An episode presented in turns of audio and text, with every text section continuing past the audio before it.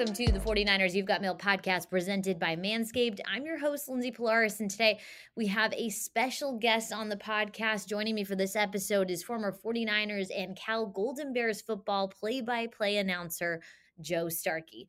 Joe, we met just a few weeks ago before your retirement from a storied radio career. How are you enjoying all the free time on your hands? Well, you know, because of the nature of the business, it, it, it doesn't even affect me at this point because uh, since I'm only doing college games now, this would be the off season no matter what. So uh, what uh, I'm, probably most concerned about is along about July and August when everybody's getting revved up to go back into action.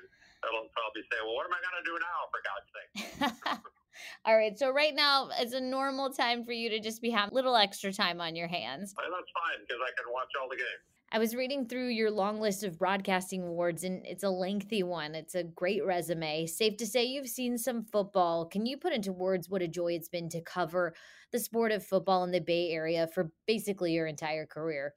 Yeah, it is. Uh, it is absolutely phenomenal to be this lucky. I never, I never thought this would happen. Um, I was I started out as a banker, uh, working in Southern California. When I left Chicago, I was offered a job on the West Coast got into uh, uh, recruiting for Mattel Toys, and then moved over to Union Bank. And when I got to the bank, though, after a couple of years, I just had this in the back of my head that somewhere along the line, I'd like to take at least a run at, at sportscasting, see if it could work. And uh, I got uh, some luck that happened along the way. The uh, California Seals hockey team needed a broadcaster in the fall of '72. I had spent a couple of years making tapes at the Forum in LA and at the Oakland Coliseum Arena and I thought they were good enough to at least submit to see if I get lucky. And I sent them to Charlie Finley and the people at KWN Radio and San Jose, station that doesn't exist anymore.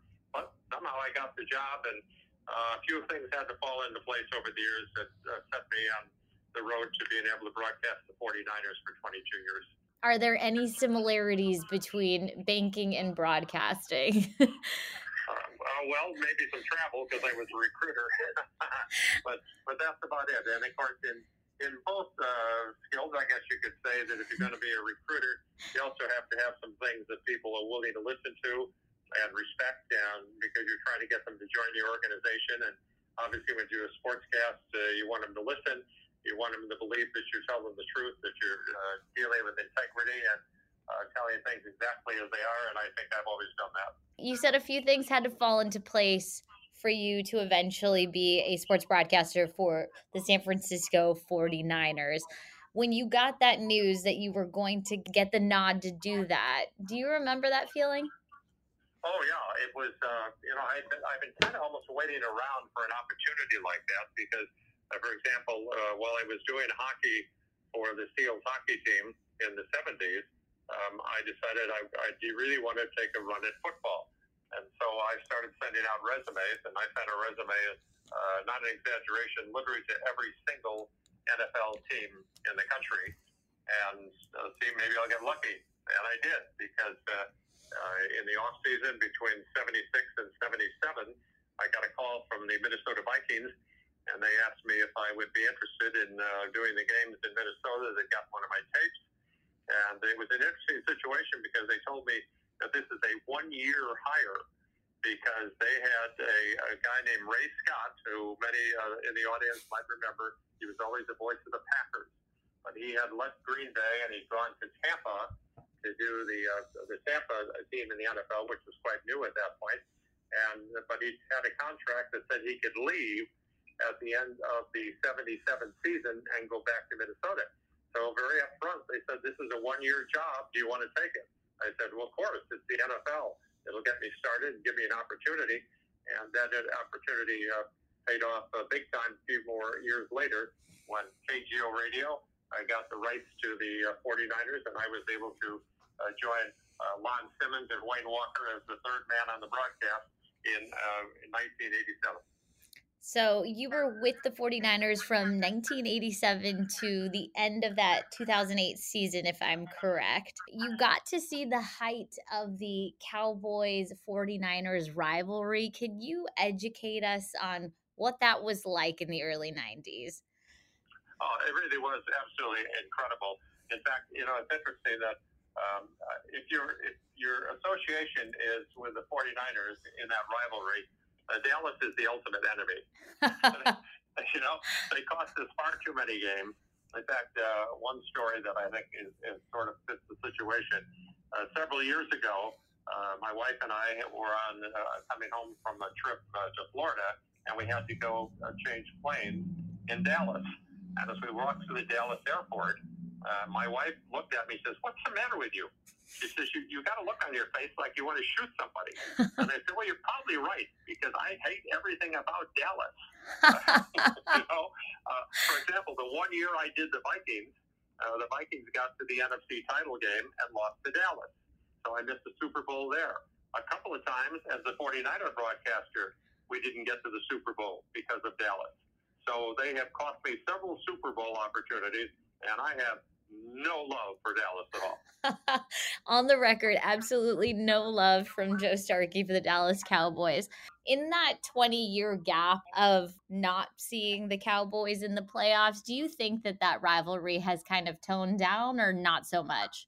I'd, I'd be surprised if, uh, well, it probably depends on age too, because uh, if you've been around as a 49er fan for a significant amount of time, you know the whole history. You go back to, to obviously uh, the first uh, classic game when Dwight Clark uh, steals the game with that uh, incredible pass in the 1981 uh, playoffs. The great pass from Joe Montana that Dwight has to go way up in the air to catch and uh, starts the Niner uh, dynasty beginning uh, because Dallas had owned the Niners pretty well before that. In fact, they'd beaten them a couple of times in NFC championship games that kept the Niners from getting to championships and to uh, Super Bowls. And so that uh, was the catalyst that turned the rivalry into something very special. There is an entire history of bad feelings between the teams that uh, are probably stronger than they are in a lot of rivalries. And it's surprisingly so because they're not in the same division where you play them twice every year. Joe, I have to ask, what is your memory of last season's 2021 wild card matchup? And do you anticipate Dallas looking for a total revenge game in this NFC divisional round on Sunday? Well, I think inevitably when you when you play a team over and over again in a short period of time, uh, the rivalry gets far more intense. If they're spread out over a long period of time, you don't know a lot about them. You really isn't having a chance to build up the nastiness, so to speak. I think that does make a difference. And so I think that uh, because of what happened last year, the intensity of the game is likely to be very, very strong. And I know 49er fans above all else, if there's anybody they want to beat in the entire NFL, it's definitely the Cowboys. I think that rivalry, uh, because it has involved so many NFC championship games, it made the difference for so many years where one or the other got to the Super Bowl. I think this is a really special relationship. Because last year's game was so competitive, it was under different circumstances, though, took place in Texas. This time around, it's going to be at Levi Stadium. What type of atmosphere do you expect from the fans here on Sunday? Well, I love the San Francisco fans because they are uh, they're very vocal, but they're very you know they, they play it straight. Uh, they're not they're not nasty. Um, I, I think everybody shows a lot of class. You know, there are places where rivalries get to the point where they're just nasty and ugly, and there are fights that break out and all those kind of things. But I think the 49er fans have always shown great integrity and class in all rivalries over the years that they've had with various teams and I think that uh, they'll cheer like crazy for their team and hope they win. And uh, hopefully, nothing uh, beyond that will happen, and it'll uh, be a happy day for our side. You obviously traveled with the team throughout all those years. Can you kind of quantify how much of a difference home field advantage really is? I think it means a heck of a lot because there's, there's an atmosphere around the home game where everybody's cheering for your side that definitely lifts up the players. I don't think there's any doubt about it. I think I think it's, it's, it, there's nothing coincidental about the fact that in virtually every major sport, teams tend to play better at home than they do on the road. Now, sometimes you can use that. Uh, coaches have been able to, through the years, always kind of create an atmosphere if they're on the road, saying, you know, everybody out there's going to hate us. Uh, they're going to boo you like crazy. They're going to treat you like dirt. So you use that as a weapon to win the game. But I think the greatest uh, weapon is to have the home team crowd uh, screaming your names and cheering for you. I think that has a major impact and often can make the difference in a game if it's close, because I think it keeps the players at a high level. They generate that intensity from the fans and I think it keeps them going even when things look like they're tough. So, looking ahead specifically to this upcoming matchup on Sunday, the Cowboys have a number of offensive weapons Tony Pollard, Ezekiel Elliott on the ground, CeeDee Lamb, and Dalton Schultz through the air, among so many others. What challenges does their balanced attack present for the 49ers? Well, you know, right now, I think the 49ers have created a team right now that is absolutely outstanding in so many different categories. We have uh, we have Pro Bowlers on defense. We have Pro Bowlers on offense. We have great balance. I think that we're getting great leadership from the coach. I think that right now the team is at a, at a in many ways at a peak because they believe in themselves. Their uh, their quarterback has become one of the great stories in sports. Uh, what he's accomplished so far, uh, and the matchups I think are close, but I really think the 49ers. Uh, I really think they have more talent right now. I think that the edge and particularly uh, since uh, uh, getting uh, our running back uh, from Stanford here, uh, coming back to the Bay Area, has been an incredible uh, plus for San Francisco. That's one of the great signings, and I think in many ways transformed the team and makes them much uh, much stronger product. I think it's no coincidence that they are undefeated since Christian McCaffrey has been fully unleashed. um, speaking a little bit more on Dallas, Dak Prescott and his offense coming up their best game of the year, arguably. Four touchdown passes for him thrown against Tampa Bay, 143.3 passer rating. What does the 49ers defense have to do to make sure that Dallas does not repeat that production again on Sunday? Well, I do think that there is a danger there because as good as our defense is, I think that when we've been burned, it's usually been by a passing quarterback where somebody has uh, uh, been able to do, uh, do some things in the air that you might not expect. So I think what they're going to have to do is they're going to have to, above all else, keep the pressure on. He's, uh, he's, he's got to be running for his life on a regular basis because I think he is dangerous. He's got talent and certainly capable of a big game. He's showing that uh, for quite a while now. So, uh, but if you keep the heat on him, I don't think that they can match us uh, stride for stride in scoring. Manscaped is the official below the waist grooming partner of the 49ers. Try Manscaped and get 20% off and free shipping with code 49ers at manscaped.com. That's code 49ers for 20% off at manscaped.com. You touched upon Brock Purdy's historic rise, and now he is undefeated in his seven appearances for San Francisco. In all your years of broadcasting, I'm sure you've seen unconventional stories, but how unique is the season that is brewing here in Santa Clara? Oh, I think it's uh, it's it's a book, a movie. I mean, you know, really, it's the kind of thing like uh, the movie about that uh, Notre Dame. Uh, what was that years ago, where they had the uh, the kid come off the bench and uh, be the quarterback for Notre Dame and win some games. I think he's in that category. I mean, um, I'm very familiar with the history of the uh, uh, irrelevant uh, role that he feels is the final draft pick because the man who started that program is a former 49er. I don't know if people remember that uh, or even know that. I did not know that. By a former 49er uh, years ago and uh, turned the irrelevant uh, relevant bowl into something special. They had a great party in the off season for him. And history says that the odds are real high that if you're the last pick in the NFL draft, you're not likely to be on a roster for very long. And so that what he has accomplished is nothing short of sensational. And yet when you see him play, you start looking at it and say, well, how did he ever get to be last? He has such control. He's got the, the discipline. He understands the offense. He, he reads things well. He's made some mistakes as any rookie will. But I think in the big picture, he really has an amazing grasp of the offense in a very short time. What growth have you seen in him from his first start against Tampa Bay in Week 14 to now preparing to make his first or second playoff start, I should say? Well, I think that what what happens to any athlete, and maybe maybe almost in any profession, if you have success, success builds upon success, and you start believing in yourself. So if you're drafted as the last man in the NFL, you're probably thinking, "Wow, can I even get a job on a roster? Can I get to the practice squad? Will I ever get an opportunity?"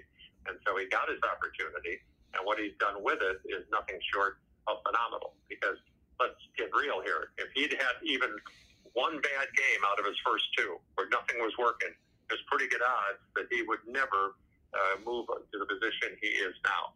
So he had to be sharp from the beginning. He was getting his this chance to be uh, like an understudy, understudy on Broadway, a chance to get out there and show what you can do. And he delivered. And so now he's building with confidence every game. And even better, he's got the confidence of all his teammates.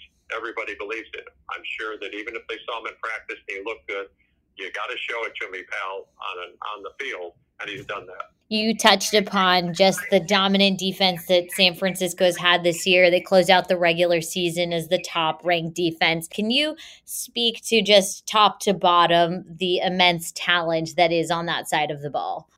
Well, I think, again, that's a testament to the 49ers front office. And that, uh, you said a year ago that this team would be in such a perfect situation I think a lot of people would have been a little skeptical uh, because they say, oh, yeah, well, they got some players, but uh, it isn't coming together yet and all that. I think that they knew what they wanted. They went out and got it.